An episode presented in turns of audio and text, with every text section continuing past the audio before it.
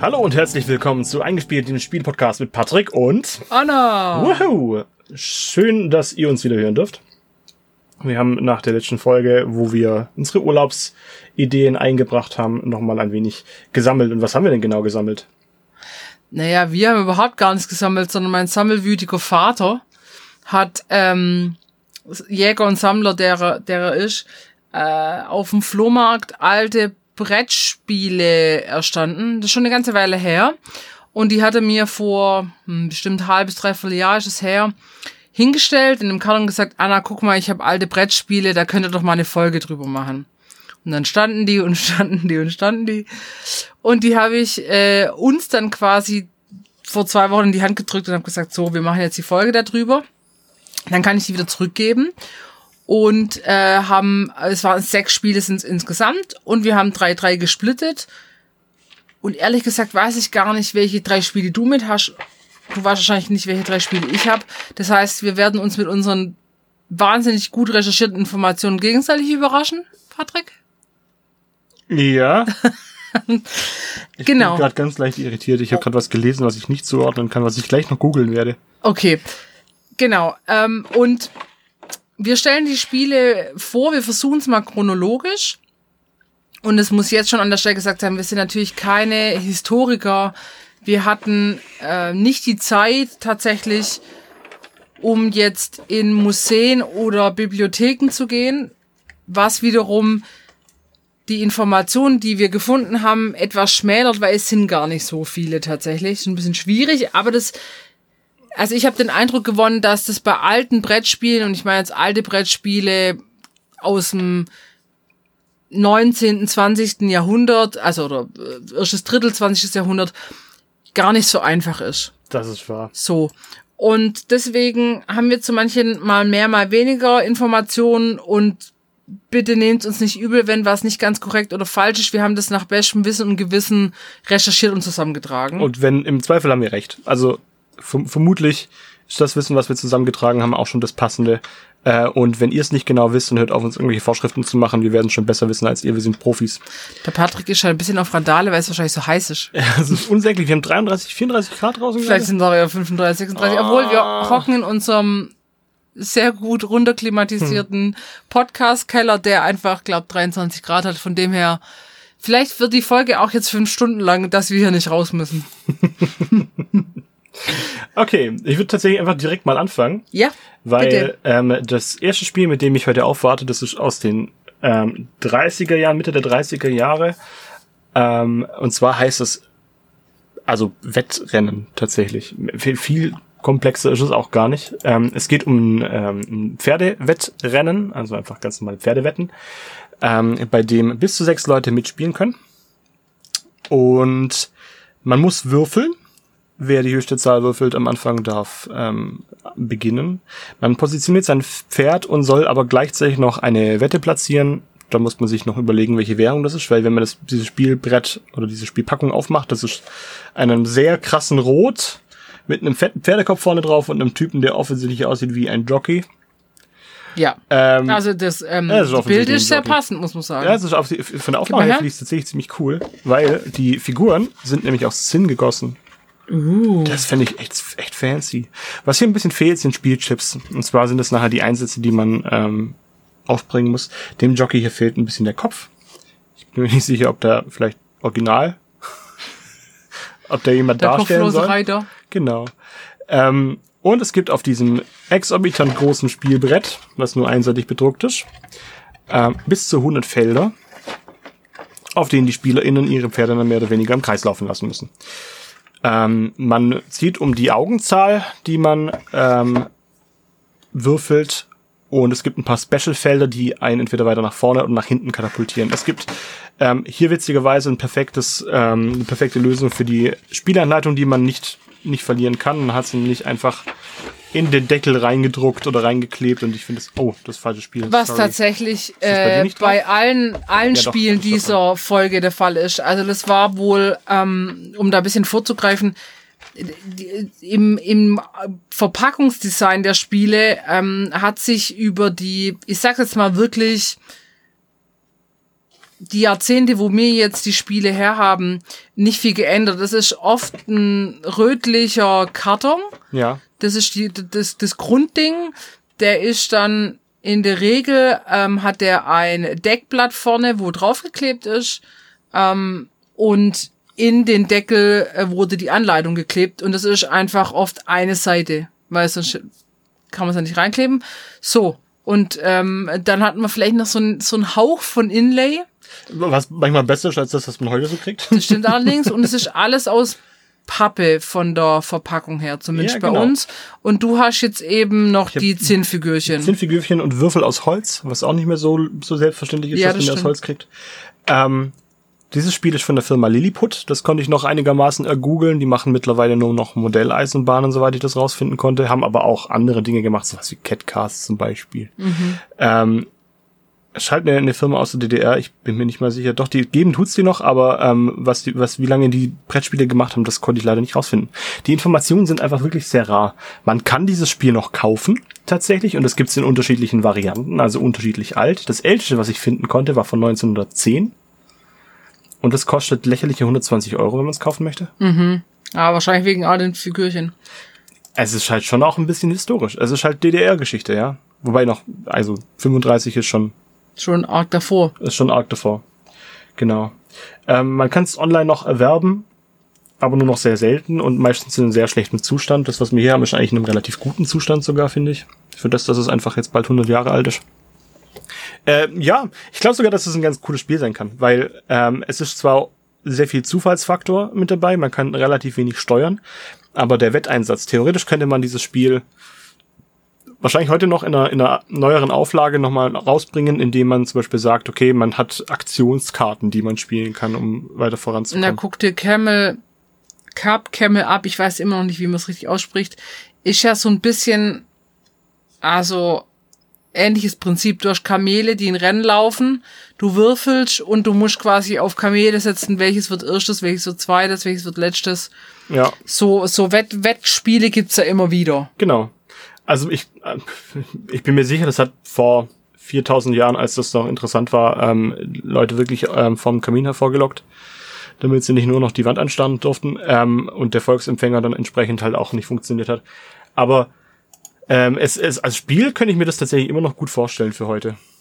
Äh, ja, Also muss jetzt auch sagen, ich habe keines meiner Spiele, die ich jetzt vorstelle, in den letzten zwei Wochen auch Probe gespielt. Äh, Der, der Fokus heute liegt schon eher auf was kon- Spielbeschreibung, wir Information. Genau, genau. Ja. Und nicht auf das Spielen, weil, naja, ihr könnt es ja wahrscheinlich nicht nachspielen und wir haben auch ein bisschen Angst, die Spiele zu benutzen. Ähm, obwohl man sagen muss, die sind jetzt, also Die haben die nicht so, letzten 100 Jahre geschafft, die schaffen wir die, die nächsten 100 Jahre. Schaffen das ist jetzt nicht so, dass die uns in der Hand zerbröseln. Ja. Die ganzen, äh, Nee, ich finde ich finde tatsächlich von der, von der Wertigkeit her sind sie noch relativ gut.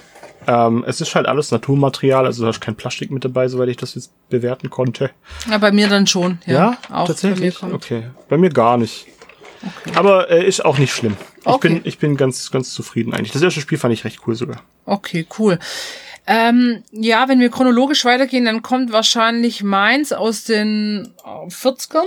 Ja, haut hin. Genau. Ähm, das heißt Hallo Überfall von der Franz Schmidt Spielefabrik München.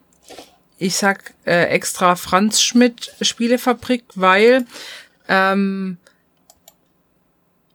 es gibt ja die Firma, Firma Schmidt Spiele Ja. und die ist entstanden, nachdem, ähm, nachdem Josef Friedrich Schmidt die Firma oder den Vorgänger der Firma gegründet hat. Und der Josef Friedrich Schmidt hat 1907 Mensch ärgere dich nicht erfunden. Also erfunden. Er hat Pachisi Mhm. ähm, genommen, also Pachisi, das Vorbild von Tuck und von Dog und so, und hat daraus Mensch ärgere dich nicht für den deutschen Markt ähm, entwickelt. Also das schlechtere Spiel nochmal rausgebracht. Äh, gut, ich habe Pachisi noch nie gespielt. Also äh, Ja, aber Mensch, ärgere dich nicht. Ist, Ja, Ja. ich finde, aber damals war das, glaube ich, ein sehr cooles Spiel. Genau, und das ging auch ziemlich in die Massenproduktion. Und sein Sohn, der Franz Schmidt eben, das ist auch wirklich grandios die Namensgebung Friedrich Schmidt und Franz Schmidt. Der hat sich eben selbstständig gemacht und auch Spiele entwickelt und die sind dann später fusioniert in den 70ern zu Schmidt Spiele. Und von diesem Sohn, also vom Franz Schmidt, stammt jetzt eben dieses Spiel. Und ähm, auf dem Cover ist äh, ein grünes, ein grüner Polizeimannschaftsbus aus den 40er Jahren zu sehen, der nach vorne die Scheinwerfer hat und in diesem, Schein, in diesem Scheinwerferlicht äh, steht quasi Hallo Überfall. Und die Schutzpolizisten. Wie, wie kündigt man besser einen Überfall an? Hallo Überfall. ähm, die Schutzpolizei äh, steigt aus und jagt den Dieben hinterher. Das ist auf der Szene auf dem Titelbild zu sehen. Und rechts unten das kleine Logo ähm, der ähm, Schmidt-Spiele, wobei hier auch nur Spiele Schmidt steht. Im Deckel wieder die eingeklebte ähm, Regel.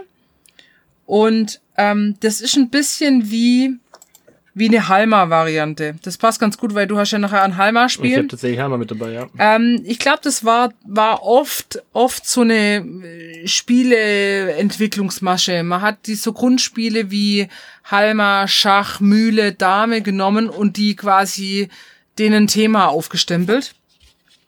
Ziel des Spiels ist es, ähm, dass die, also eine Partei spielt die Diebe, eine Partei spielt äh, die Schutzpolizei und die Schutzpolizei muss versuchen, die Diebe ähm, zu fassen. Und die dürfen sich auf diesem Spielplan, also der Spielplan, das sind so äh, Punkte, die mit Linien verbunden sind. Und ich weiß nicht, ob ihr schon mal ein Halma, Halma Spielbrett äh, vor euch hattet. In dieser Variante sind dann noch vier Bilder zu sehen. Einmal das Bild, wie die Diebe eine, eine Bank überfallen und dann wie die Schutzpolizei in die Bank kommt und die Diebe dort eben fasst. Genau, und dazwischen ist quasi äh, das Heimatfeld und es gibt äh, Felder, für, Felder, Felder für die Diebe, Felder für die Schutzpolizisten und die Schutzpolizisten müssen durch geschicktes Ziehen versuchen, die zu umzingeln. Mhm. Und die Diebe wiederum können die Schutzpolizisten überspringen und sie so aus dem Spiel nehmen. Und wer halt am Schluss übrig bleibt, ähm, hat quasi das Spiel gewonnen. Ganz simpel. Der Spielplan ist ziemlich hochwertig, der ist aus relativ dicker Pappe, äh, vorne beschichtet bedruckt. Also ist nur in Top-Zustand, da ist kein Riss drin, das ist echt der Wahnsinn. Ähm, und was ich ganz cool fand bei, bei dem jetzt hier, da war jetzt, ist noch so ein kleines Schreiben drin, ähm, und zwar über ein Preisrätsel. Ähm, also dieser Franz Schmidt hat wohl jährlich im März ähm, 104 Preise ähm, ähm, quasi rausgegeben, weil er in seine Spiele immer kleine äh, Preisrätsel reingelegt hat. Die konnten wir einsenden und dann hat man Geldpreise ähm, und Gesellschaftsspiele gewonnen. Cool. Genau. Und äh, das fand ich ganz nett. Und was auch noch, was auch noch da drin war, das gehört aber überhaupt gar nicht dazu. Und ich konnte leider überhaupt gar, gar nichts drüber finden. Es war ein kleines Domino-Spiel von einer Apotheke. Also ein fröhliches Domino-Spiel heißt es. Ähm, das war eine Apothekenbeigabe. Das ist da wahrscheinlich aus Szenen reingewandert. Und es waren einfach so, ähm, ja, so, so, so, so ein Domino, wo irgendwie, es geht um Hustenmittel, Verbandszeug, also ein Domino mit, mit Apothekenthema. Das Beste fand ich das Nilpferd, das Zähne putzt. genau, aber leider habe ich überhaupt gar nichts rausgefunden, von wann das ist, was es mit Apothekenbeigaben zu der Zeit auf sich hat. Ich kann überhaupt gar nicht sagen, ähm, wann das irgendwie, äh, wann das datierbar ist.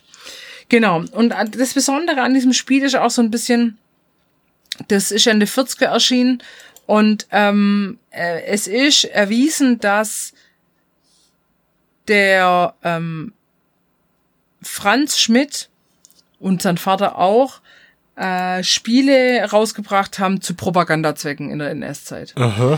Und das ist ein ganz schön großes Thema und ich konnte da jetzt wirklich nur an der Oberfläche kratzen. Ähm, aber eigentlich ist es total spannend und auch total logisch, muss man jetzt sagen, ähm, dass die Nazis tatsächlich Brettspiele und Spielzeug zu Propagandazwecken eingesetzt haben.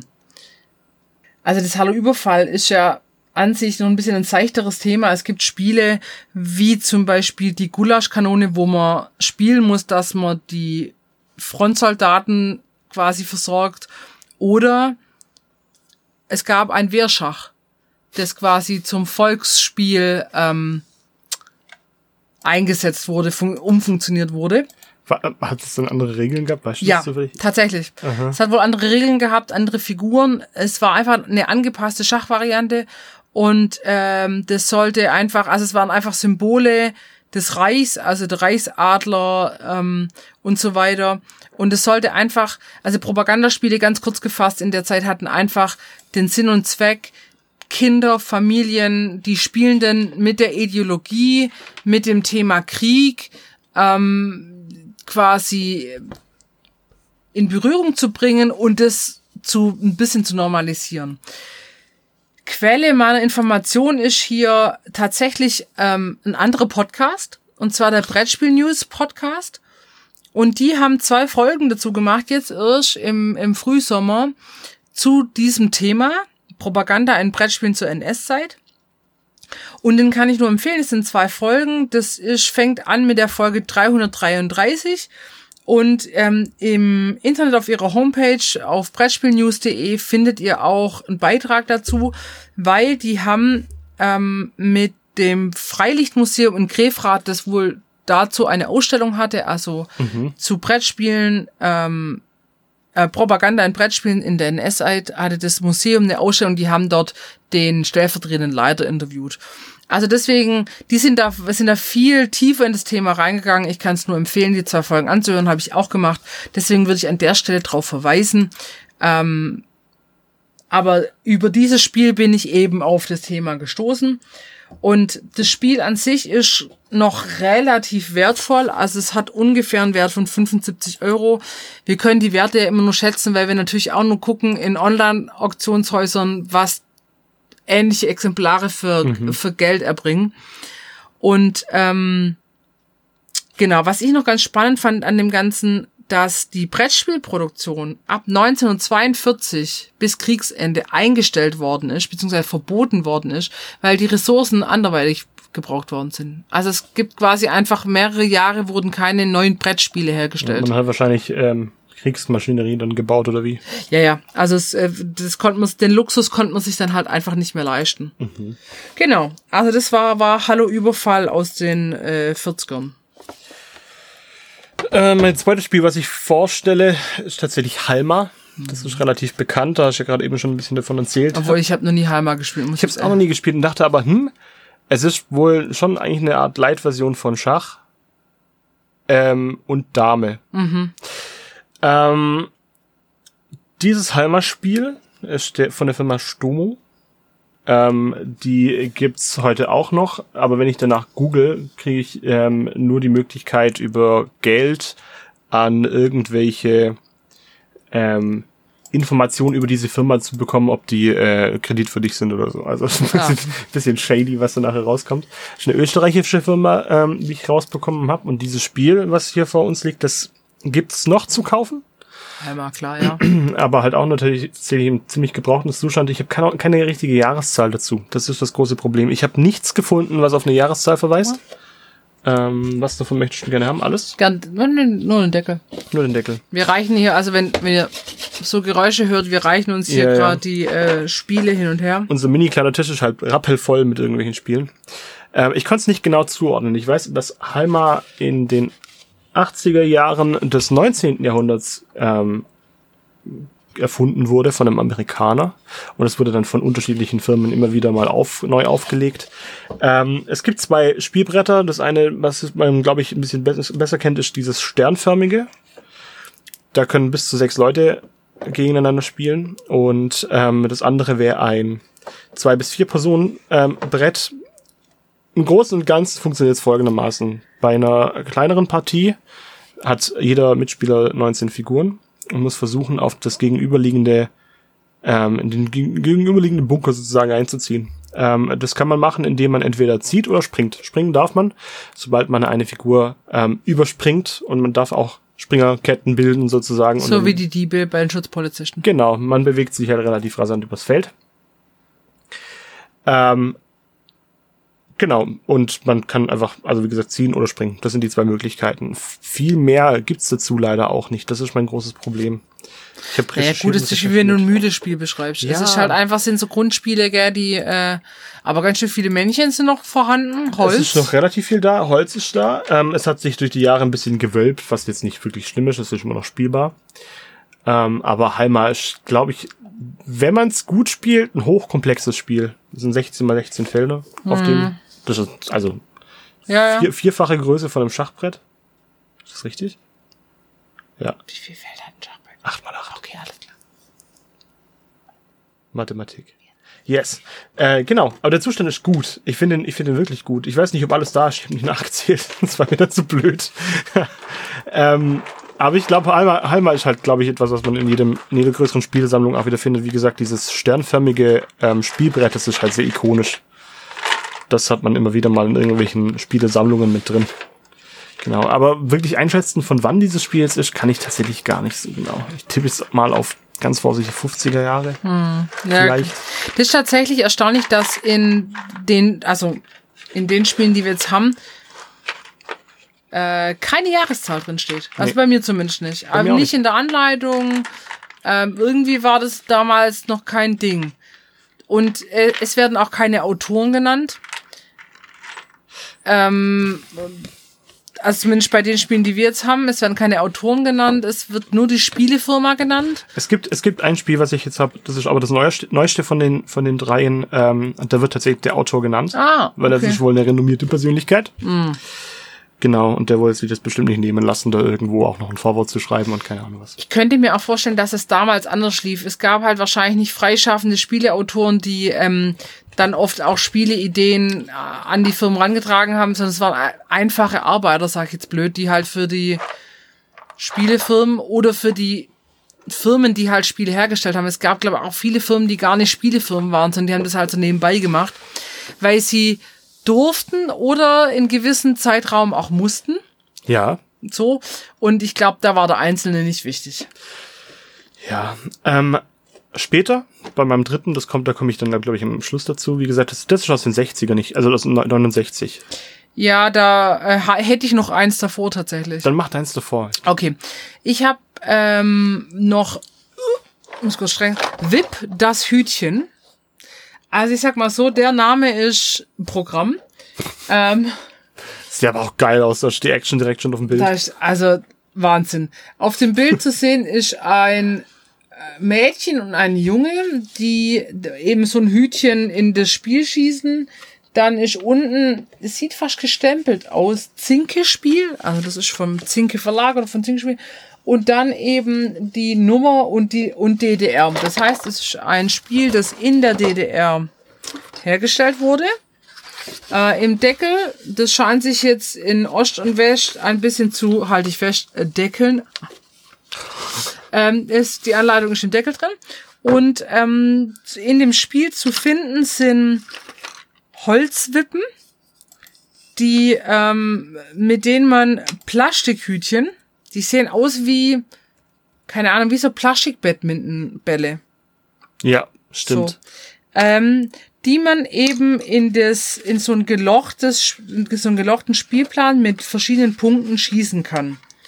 Äh, der, der gelochte Spielplan den kann man dann quasi in der Spielschachtel so lassen. Und ähm, dann kann man da die Hütchen reinschießen. Jetzt bei meinem Exemplar sind ähm, so, mal gucken, es sind nur zwei Wippen dabei. Ich weiß nicht, ob das mal vier waren, weil es sind insgesamt oder sogar sechs.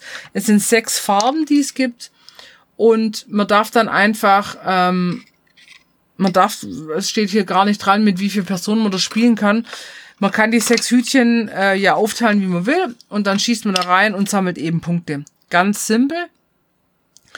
Ähm, es ist ein Schleuderwip-Spiel. Geile Bezeichnung, aber es ist, es trifft ziemlich gut. Und ähm, ja, der Wert ist jetzt nicht so riesig, so zwischen 10 und 20 Euro wird es gehandelt.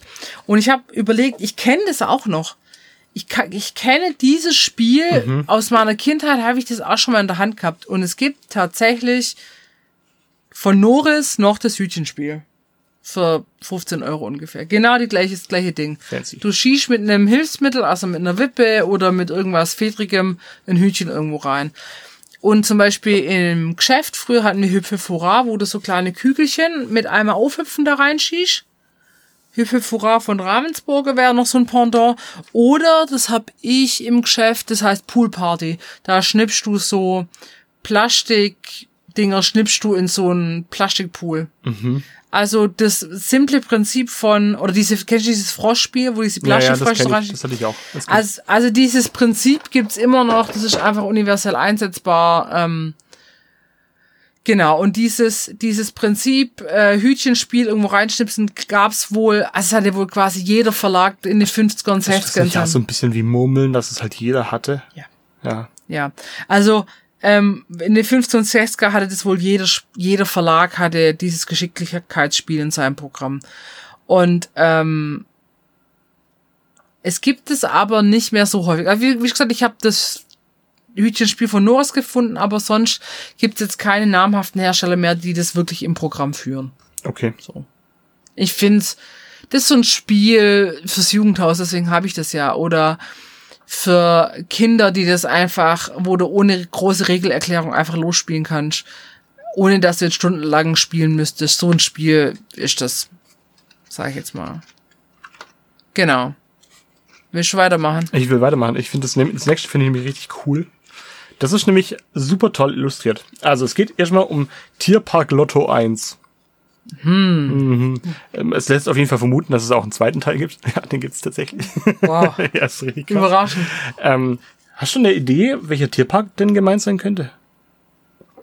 Gibst du mir einen Tipp, von welchem Verlag das ist? Weiß ich nicht. Ich glaube, da ist Also kein Tier- richtiger Verlag also dahinter. ich Das- überleg grad, das, wer- ist, das ist der Gag, das ist nämlich von dem... Von dem Berlin. Ja, ist richtig. Weil das, ja, das ist der größte Tierpark, de- den es wahrscheinlich schon immer in Deutschland gab. Mit dem Titel Tierpark. Ja, also Spieker ist der Verlag, aber das... Also, Oh, Spieker, ja. sagt dir das was? Nee, das ist, ich glaube, ein DDR-Verlag, kann das sein? Ja, de definitiv. Äh, das Spiel ist von 69 und äh, verlegt worden unter anderem tatsächlich von dem Tierpark Berlin. Aus Bildungsgründen. Es ist, ähm, es geht nämlich lediglich darum, äh, dass man äh, sein Wissen erweitert um die Tiere, die es halt diesen, die, diesen Tierpark gibt. Was haben wir hier? Wir haben ähm, insgesamt vier Spielfelder. Gib mal eins, hä? Das könnt ihr auch alle angucken. Ah, du, Die sind wunderschön illustriert. Ich finde die richtig hübsch. Also eher so eine stilistische Comiczeichnung, könnte man fast sagen, von, von verschiedenen Tieren. Äh, aber noch verhältnismäßig realistisch. Ähm, es ist also nicht komplett übertrieben große Köpfe oder was. geil. Ich finde aber den, den ähm, Panda-Bär im Waschzuber. Ja, das das, ist schon das, geil. Witzige, weil die schreiben nämlich, äh, sieht man Tiere in ihrem natürlichen Habitat. Naja, gut, man muss auch sagen, von wann das Spiel? Ende der 60er. Ich, obwohl, da war das schon eigentlich relativ erforscht, aber naja, es war schon relativ gut erforscht tatsächlich. Aber wo, ähm, wo wie äh, die Tiere leben, aber naja, Zoos und natürliche Umgebung ist ja auch ein Streitthema. Genau, und das wird tatsächlich aber auch in der Einleitung schon aufgegriffen, dass der ähm, Professor Dr. Heinrich Date darauf verweist, ähm, dass äh, viele Tiere, die halt in freier Wildbahn leben, nur noch in Zoos betrachtet werden können und ähm, um so ein bisschen ähm, Realität und Fiktion oder zumindest Zoo und Wildnis äh, auseinanderhalten zu können, dass man die dann halt entsprechend im richtigen Habitat zuordnet. Uh, nur eine ausgedruckte Anleitung, die nicht im Deckel klebt. Das wollte ich auch noch bemerken. Ich habe eine ausgedruckte Anhal- Anleitung, die nicht im Deckel klebt. Aber man merkt Gut, schon, dass du das bemerkst. man merkt schon den, den sprachlichen Unterschied tatsächlich. Also zum Beispiel erster Satz von der eigentlichen Anleitung. An diesem Spiel können sich bis zu vier Kinder beteiligen. Aha. Ja, finde ich nett. Irgendwie finde ich das nett. Die ähm, Aufgabe ist relativ einfach. Wir haben auf jedem Sheet, ähm, auf jedem Spielplan gibt es insgesamt neun Felder mit unterschiedlichen Tieren. Meistens aber zugewiesen auf eine bestimmte Tierart. Für Vögel kann man zum Beispiel sagen, oder Tiere, die halt irgendwo in der Wüste leben, was weiß ich.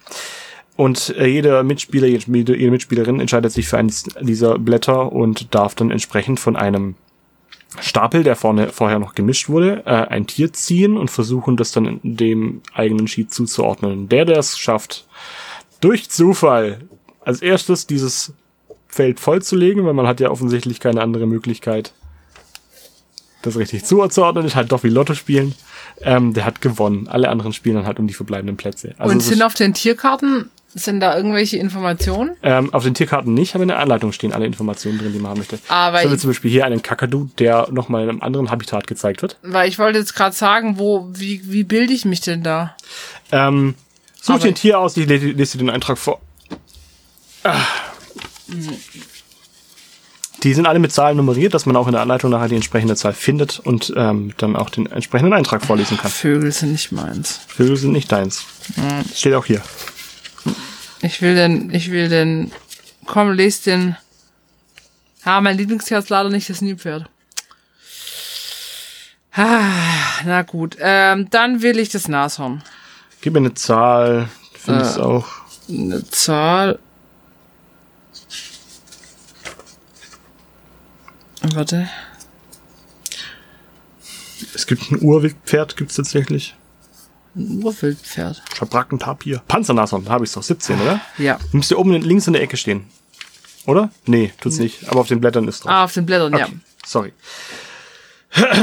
Panzernashorn. Äh, Rhinoceros unicornis. Latein. Piu. Einhorn. Ja. Ein Rhinoceros. Einhorn, Äh, Rhinoceros. frei übersetzt.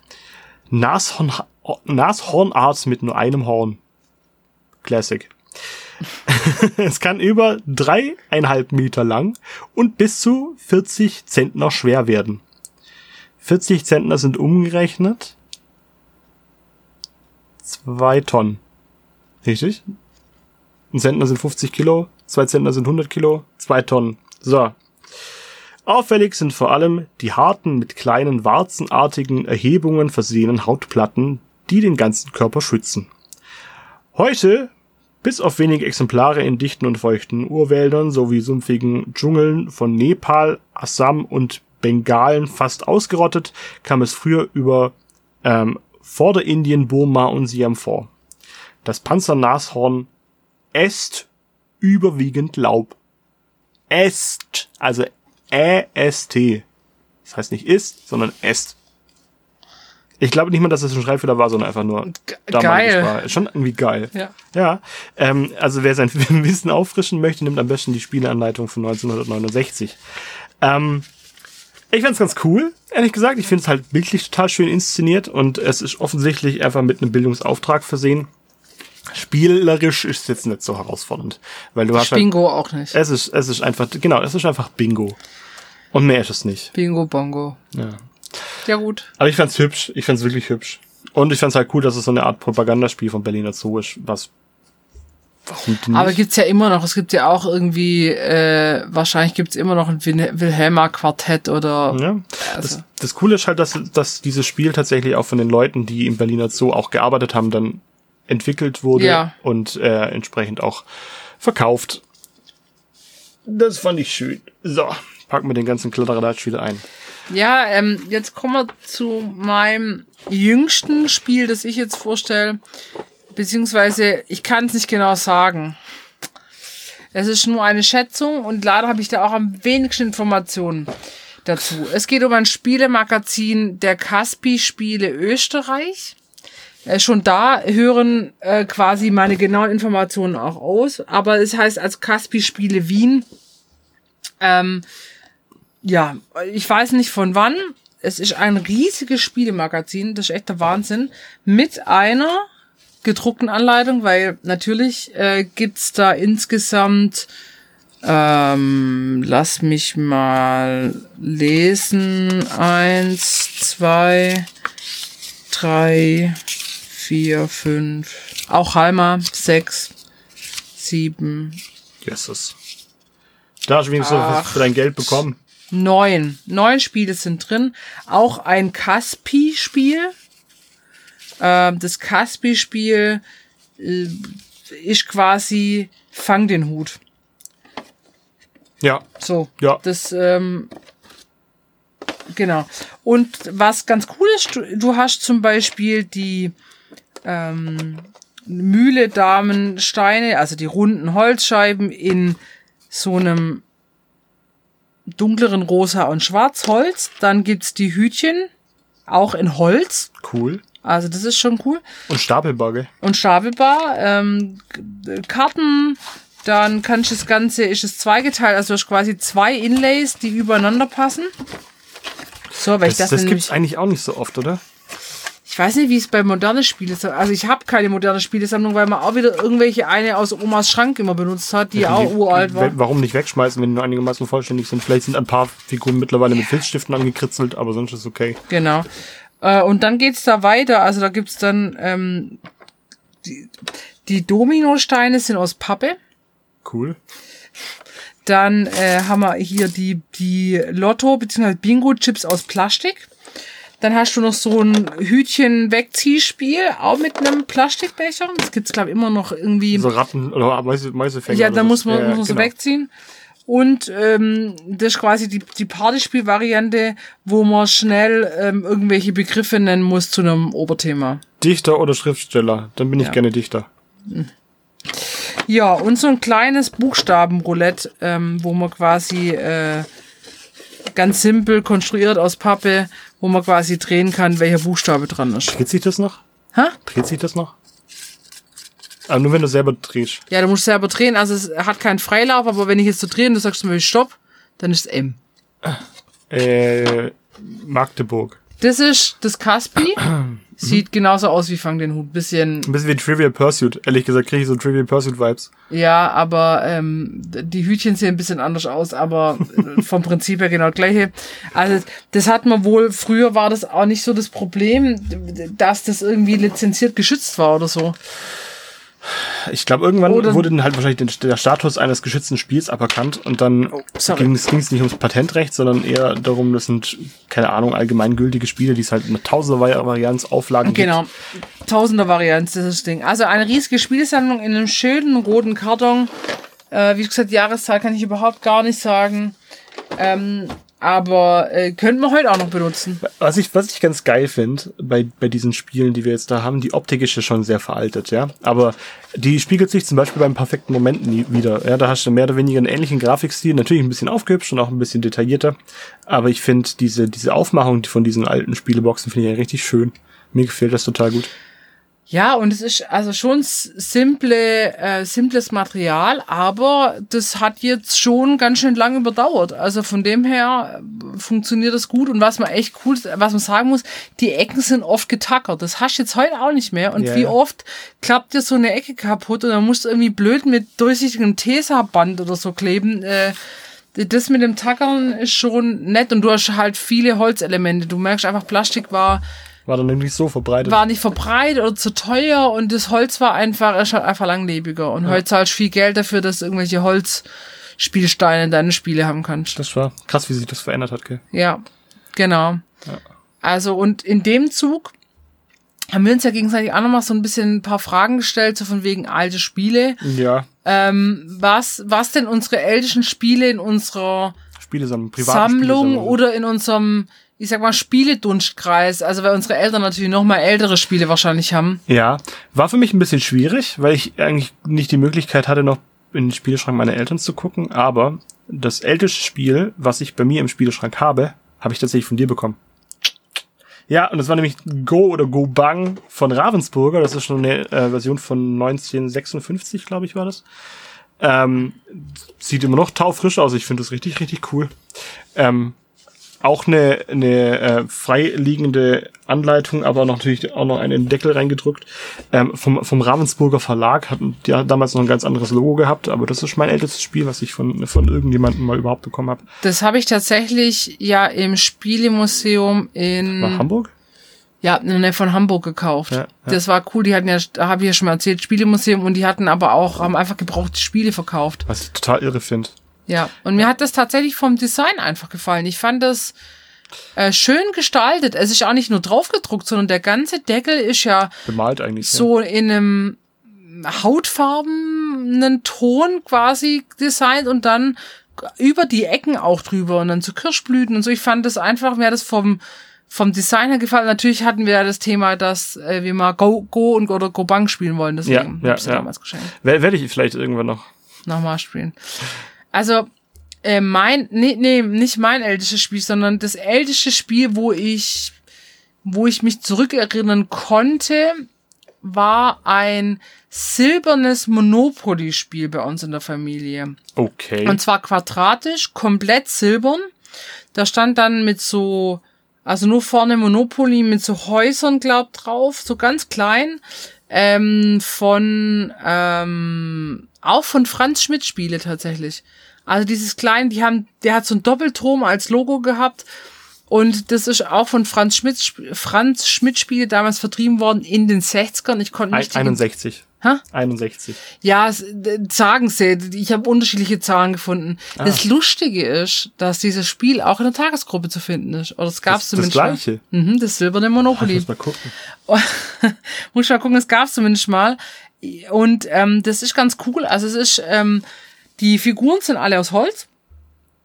Und ähm, also wohl die, die Spielfiguren, man hat damals noch nicht dieses Hund, Hut, Schiff, Auto, was es dann mal gab, als Spielfiguren gehabt. Dann Papiergeldscheine und ähm, die Ereigniskarten und äh, was war es? Aktionskarten, Ereigniskarten sind in Rot und Gelb. Ja, und halt aus sieht- Papier und sieht, Sieht auch Pappe. noch aus wie ein, wie ein ganz normales Monopoly, wenn man es ausgepackt hat eigentlich. Ja, ja, ja, Ja. ja, genau. Also es ist, es ist wirklich unglaublich zeitlos. Aber diese silberne Packung, die vollsilberne Packung, ähm, die bei uns schon mit unzähligen Klebebändern geklebt war, also war nicht mehr ganz silbrig. Ähm, äh, aber das ist so das älteste Spiel tatsächlich, was, was ich wahrscheinlich in meinem Spielekreis zu finden habe. Und das ist ungefähr ist nicht mehr so, so wertvoll, so vielleicht 15 Euro oder so. Mhm. Ich meine, auch in den 60er Jahren wurde Monopoly viel verkauft und viel gespielt, deswegen. Was ist denn dein, dein teuerstes Spiel, was du so im, im Schrank hast? Also jetzt mal unabhängig vom Alter, was ist denn das teuerste, was du hast? Das sind zwei Spiele und ich kann nicht ganz verstehen, warum.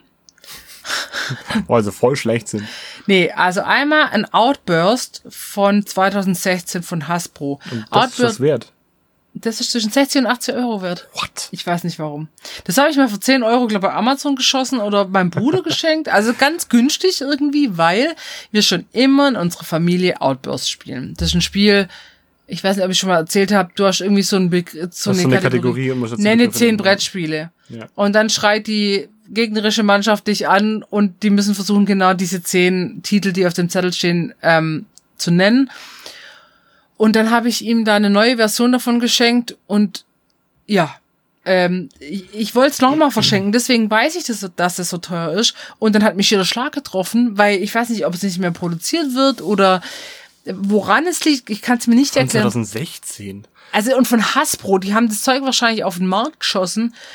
Ich habe keine Ahnung, aber es ist zwischen 60 und 80 Euro wert. Und dann habe ich noch Siedler von Katan, das Kartenspiel. Das wusste ich, dass das was wert ist. Habe ich mir auch überlegt. Äh, ja, ähm, aber nicht das Kar Grundkartenspiel an sich, sondern die Erweiterung Magier und Drachen. Die ist ungefähr 50 Euro wert. Das ist nicht übel. Und ähm, das ist auch das Spiel, das erste Spiel, das ich mir tatsächlich selber gekauft habe. So Ende der 90er, Anfang der 2000er weiß ich, habe ich, glaube das Grundspiel habe ich gekriegt, Siedler von Katan, das Kartenspiel. Und dann habe ich mir, weiß ich, jede Erweiterung gekauft und habe dann alles weggeschmissen oder verloren. Ich weiß nicht mehr. Wir haben das als Kinder runter gespielt. Außer drei Erweiterungen. Und dann habe ich mir mühsam die anderen Erweiterungen dazu gekauft. Außer eine, die weiße, ich glaube, das sind die Barbaren. Gibt's wahrscheinlich nicht mehr, oder? Ah, Die ist, die ist noch teurer, glaube ich. Ich glaube, 80 Euro gebraucht. Ujemine. Und die Marke-Erweiterung habe ich irgendwann mal günstig auf dem Flohmarkt wieder bekommen und habe das dann mal bei eBay geguckt und ich habe gedacht, ja. Was ist dein teuerstes Spiel? Also Oder wertvollstes Spiel? Bei, bei mir sind es tatsächlich, also wenn man alles zusammennimmt, ist eigentlich Dominion, weil ich da die meisten, also ich habe da ein paar Erweiterungen dazu und jede Erweiterung kostet halt auch noch mit zwischen 30 und 40 Euro. Das treibt halt und es bleibt Höhe. wertstabil. Das bleibt relativ wertstabil. Es gibt tatsächlich aber auch da Erweiterungen, die kriegst du einfach nicht mehr. Ja. Und die kosten dann halt mal geschwind 160, 200 Mhm. Euro, wenn du die haben willst. Lächerlich teuer. Ich kann es aber auch nicht wirklich nachvollziehen, weil du hast ja schon für verhältnismäßig wenig Geld in Anführungsstrichen, da hast du trotzdem Spielspaß damit, ja. Ja. Ähm, aber äh, mir ist da tatsächlich noch eine Sache in den Kopf gekommen. Das hat zwar mit Brettspielen jetzt nicht primär was zu tun, aber mit Spielen. Und zwar ähm, Final Fantasy ist der Begriff, oder? Ja. Ähm, mein Bruder hat irgendwann mal vor lass es 20, 25 Jahren her sein, äh, hat der Final Fantasy VII auf der PlayStation 1 in so einer Dreierbox gekauft. Ich glaube, es war eine Dreierbox. Ähm, und das ist unfassbar teuer. Die Äh, Dreierbox. Ja. Ja, aber Final Fantasy war doch auch so ein Spiel, das so auf den Markt geballert wurde. Ja, das ist schon richtig. Das wurde immer wieder mal ähm, auch für den Computer dann mal rausgebracht und für andere Plattformen, damit man das aber spielen kann. Remake kam vor ein paar Jahren jetzt raus. Ähm, aber das Originalspiel für die PlayStation, wenn du die in einem einigermaßen guten Zustand hast, kostet die 90 Euro. Ähm, wenn die Äh. in einem sehr guten Zustand ist, dann kriegst du 400 Euro dafür. Hä? ja. Okay. Ich meine, das Spiel ist Ah, Vielleicht halt kann uns das mal jemand erklären. Wenn, wenn jemand da draußen ist und uns das erklären kann, uns wird's wirklich interessieren. Ja. Ich glaube tatsächlich, dass es so Sammlerstücke, Liebhaberstücke sind. Weißt? Also we- wenn du jetzt, keine Ahnung, hätte- hättest du vor, vor einigen Jahren angefangen, was weiß ich, Pokémon-Karten zu sammeln und die gleich einzuschweißen, wenn du die hättest einschweißen können, du würdest wahrscheinlich heute dir eine goldene Nase damit verdienen. Der Glurak damals war nicht so viel wert, Ja, der mysteriöse Glurak. der Ähm, gar nicht so gut ist, ja. Ja, ich habe auch noch mein, ich habe auch noch ein paar von meinen ersten Pokémon-Karten, aber ich habe die ja schon immer bespielt und nicht gesammelt. Also ich sammle Sachen wirklich gern, aber ich bin da, glaube einfach manchmal zu vernünftig und denke so, hey, ich will das jetzt spielen und fertig. Ja. Ich kauf nichts, ich kauf auch nichts, um, um Wert, also äh, um auf Wertsteigerung zu spekulieren. Auch bei Brettspielen nicht. Also das ist mir dann einfach, da ist mir meine Zeit, irgendwie habe ich die Zeit nicht dafür und ähm, obwohl das ist sehr stark in meinen Genen ist. Ich habe dem letzten Mal auch gesagt, wenn meine Familie, also von meinem Vater die Seite, der ja die ganzen Spiele hier auch angeschleppt hat, ähm, wir werden in einem anderen Leben, glaube Fälscher, Händler und Schmuggler. Ja. So, also genau. Ich habe ich hab nochmal Final Fantasy VII rausgesucht, geil für die PlayStation 1, ja. Und zwar eine, eine Edition, wo die Hülle schwarz war. Ja. Also ich kann dir kurz mal ein Bild davon zeigen. Ich drehe mal geschwind den PC mal geschwind und dann sagst du Ah. mir, dann sagst du mir bitte, was dieses Spiel wert ist. Sehr guter Zustand, muss man dazu sagen. 310 Euro. 1200 Euro. Was? ja, ich weiß. Oh Mann. Ja, es, es gibt Leute, die haben da Bock drauf, sowas zu sammeln und da kann ich das schon auch. Man würde halt auch gar nicht drauf kommen, dass das, dass das so viel wert ist. Nee, du, wenn du, wenn du über, über den Flohmarkt läufst und du siehst diese Spieler irgendwo rumliegen, du kannst das auf jeden Fall mitnehmen, du machst meistens keinen Verlust damit. Aber die, die sich damit auskennen, die verkaufen es natürlich auch auf dem Flohmarkt teuer. Also eines meiner auch wertvollsten Spiele tatsächlich ist dieses Mahjong-Spiel von der Heike, das ich ja letztes Jahr Ja, aber das ist ja echt fancy. Ja, weil natürlich auch, und das, da macht es auch Sinn, weil ja natürlich, das ist ja ein Koffer, der mit Stoff bezogen Das ist ist. richtig hochwertig. Der ist aber, und dann hast du ja wahrscheinlich ähm, aus Gebeinen hergestellte Steine. Ziemlich viele. Büffel haben wir letztens nachgeguckt, dass Genau. es Büffel war. Ja. Ähm, und deswegen, ähm, das ist von 1983, also das ist Mittelalter, sag ich mal, das, ist, das kommt jetzt nicht an das Mittelalterkäse. 60er Jahre UNO-Spiel ran, aber das ist vom, ich glaube, das- da kriegst du immer noch 80, 90 Euro dafür. für Ja, aber das Koffer. kann- das kann Der hat wahrscheinlich aber auch genauso viel gekostet, würde ich mir wahrscheinlich meinen. Ich, also, ich meine, nur weil die, weil die jetzt alt sind, heißt es ja nicht unbedingt, dass die irg- irgendwann mal am Wert verlieren. Ähm, der, der Herstellungsaufwand war mit Sicherheit höher als das für die produzierten Spiele jetzt mittlerweile, aber mittlerweile kriegst du halt mehr Umfang in der Regel Ja. bei den meisten Spielen. Ich finde, ähm, es gibt es gibt tatsächlich aber auch noch ganz viele Marken, die auch heute noch völlig überteuert Spiele anbieten. Oh, das, ich will keine- Dis- keine das ist nennen. eine andere Diskussion, ja. Ähm, aber die werden, die werden halt schnell an Wert verlieren. Also selbst wenn es darum geht, so ein, so ein Exit-Spiel zu kaufen, was man halt nur einmal spielen kann und dann aber auch nicht weitergeben kann, wo man sagt, okay, wir haben Material kaputt gemacht, ähm, da überlege ich mir schon sehr oft, ob die 15 Euro oder 12 Euro, die ich dafür zahle, nicht zu viel sind. Ja, das stimmt. Das ge- geht ja auch anders. Was war dein erstes Spiel, das du dir selber gekauft hast? Brettspiel oder Brettspiel. Brettspiel? Huh, okay, warte, Aber warte, warte. Videospiel, weißt du? Ähm, ja, tatsächlich weiß ich das.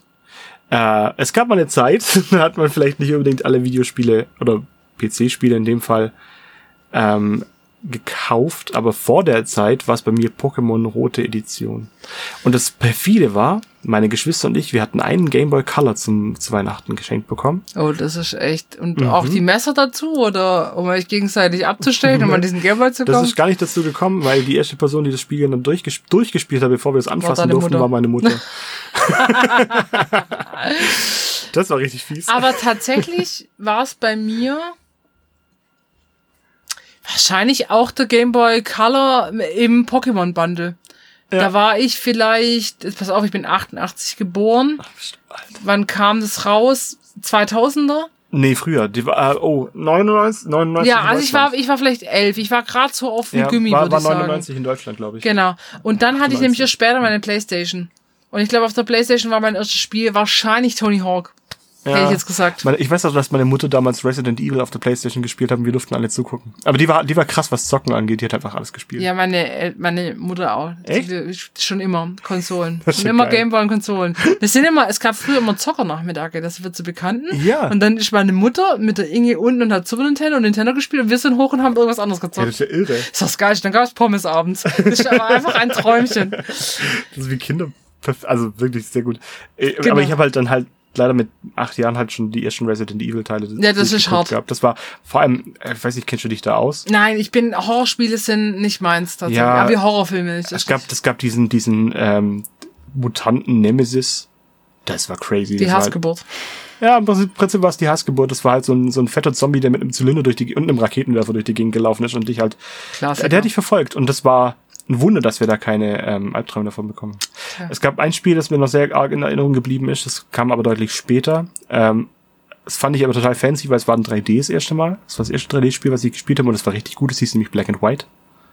Ja, Das kennst du? ja. Da fliegt man als riesige Hand durch die Gegend, ist ein Gott Ja. und muss irgendwie so eine Genau. Kreatur. Ja. Ähm, das war das erste Spiel, was wir in der Art in 3D gespielt haben, dass du halt free, also freie Welt hattest, konntest dich da drin frei bewegen und wir haben alle drei zugeguckt und wir haben alle drei am gleichen Abend noch gekotzt, weil unser Gehirn das einfach nicht verarbeiten konnte. und dann hat man sich aber dann durchgezwungen, das durchzuspielen. Das Ja, und, und dann ist das Brettspiel. Mm, du das? Es kam relativ spät. Also ich habe immer wieder mal Brettspiele von meinen Eltern auch mitgenommen, als ich dann irgendwann ausgezogen bin. Aber ähm, Malwolf Company war eins meiner ersten Brettspiele, das ich auf jeden Fall hatte. Krass. Ja, da war ich Fan von. Ja, da merkt man, das hast du ja schon mal erzählt, dass du nicht äh, in einer Brettspiel spielenden Family groß geworden bist. Ja und nein. Also so, so Sachen wie Monopoly oder äh, Mensch ärgere dich nicht und Kuhhandel, ganz viel haben wir auch früher gespielt. Das war jetzt, also war schon auch Brettspiel und Kartenspiel, aber ähm, es war jetzt nicht so, dass meine Family immer geguckt hat, dass möglichst schnell das Neueste herkommt und dass man dann halt viel Auswahl hat, sondern man hatte dann, man hat sich als Kind mit ganz anderen Sachen begnügt. Ähm, ich, wir, wir waren völlig d'accord damit, dass es halt einmal alle drei Jahre ein neues Spiel gab. Ja, bei uns war das jetzt auch nicht so die Flut an Spielen, aber ich weiß schon, dass, also Heike und Co., es gab immer regelmäßige Spieleabende von Erwachsenen. Es gab, mein Vater hatte immer eine Kartenspielrunde. In den Urlauben wurde gezockt, gezockt, gezockt. Ja, bei uns war es immer Geigeln und Benokel, das gab's halt auch immer. Aber bei uns alles Varianten tatsächlich. Und dann gab's halt immer zu Weihnachten irgendwelche Spiele. Also ich weiß, ein Stratego war ganz groß bei uns, Mhm. Siedler von Katan, das Kartenspiel war irre groß. Also zwischen jetzt meinem Bruder und mir. Ähm, ja. Ja, wir waren halt auch echt, also viel draußen. Ja, das auch, das auch tatsächlich. Ja, das ist wirklich, also ich muss sagen, so in der Retrospektive und der, in der Gegend, wo ich aufgewachsen bin, das war ja sehr, sehr, sehr ländlich. Ähm, für, ein- für ein Kind war das der Shit. Aber spätestens als Jugendlicher wurde festgestellt, ach fuck, ohne Auto komme ich nirgends hin. Gut, aber ich meine, ich komme aus einem Dorf hier in der Nähe, das jetzt ist so mittelmäßig ländlich und auch da bist du nicht weggekommen. Genau, richtig, richtig. So. Ähm, äh, zum, zum Aufwachsen ist sowas ganz geil, wenn es ein bisschen ländlich ist, aber zum, zum Erwachsenen Ach, als Jugendlicher, jetzt mal ganz ehrlich, bist du eh mit nichts zufrieden. Doch, ich hatte meinen PC. von, von 14 bis 18 habe ich, glaube ich, nichts anderes gemacht, außer zu zocken. Ja. Also deswegen, ähm, da wäre keine War Umgebung. Umgebung gut genug. Ach ja. Oh, Naja. Nostalgie, Nostalgie, oder? Also voll die Nostalgie, obwohl Nostalgie, wir verbinden jetzt mit den Spielen ja keine Nostalgie. Ja, Aber äh, spannendes Thema. Also ähm, ich würde, ich will auf jeden Fall mal nach Nürnberg ins Spielemuseum dort. Ja, Ein also, Spielarchiv. weil ich, also jetzt, wo ich, wo ich gecheckt habe, wie schwierig das ist, über solche Spiele Mhm. tatsächlich was rauszufinden, wäre es schon auch mal cool, hinter die Kulissen zu gucken zu können. Ja. So Zeitzeugen zu finden. Das wäre echt stark. Tja. Ja. Also. Ähm, Oh, Was für eine bedrückende Stimmung gerade. ja.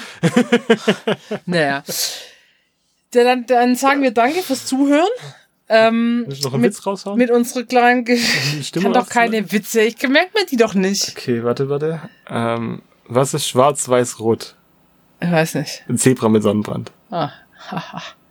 Nicht, nicht gut? Wann kommt der Witz? Okay. Dann halt. Ich hab's versucht. Es gibt Leute, die geben sich wenigstens Mühe. Ja, die haben wenigstens auch schlechte Witze in Petto. Ich habe wirklich gar keine Witze, deswegen egal. Wir hören jetzt auf, Patrick. Sicher?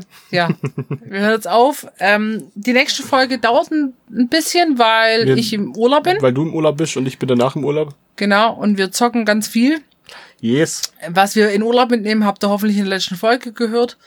Und dann wünschen wir euch viel Spaß mit der Folge hier. Wenn ihr so alte Spiele irgendwo habt, erzählt uns davon. Ähm, Und auch vielleicht ein paar Hintergrundinformationen, wie ihr dazu gekommen seid. Oder wo es coole Museen und Ansprechpartner gibt, wo man ein bisschen mehr über das Thema erfahren Yes. äh, kann. Das würde uns doch sehr interessieren. Und dann sagen wir vielen Dank fürs Zuhören und bis zum nächsten Mal. Bis zum nächsten Mal. Tschüss. Tschüss.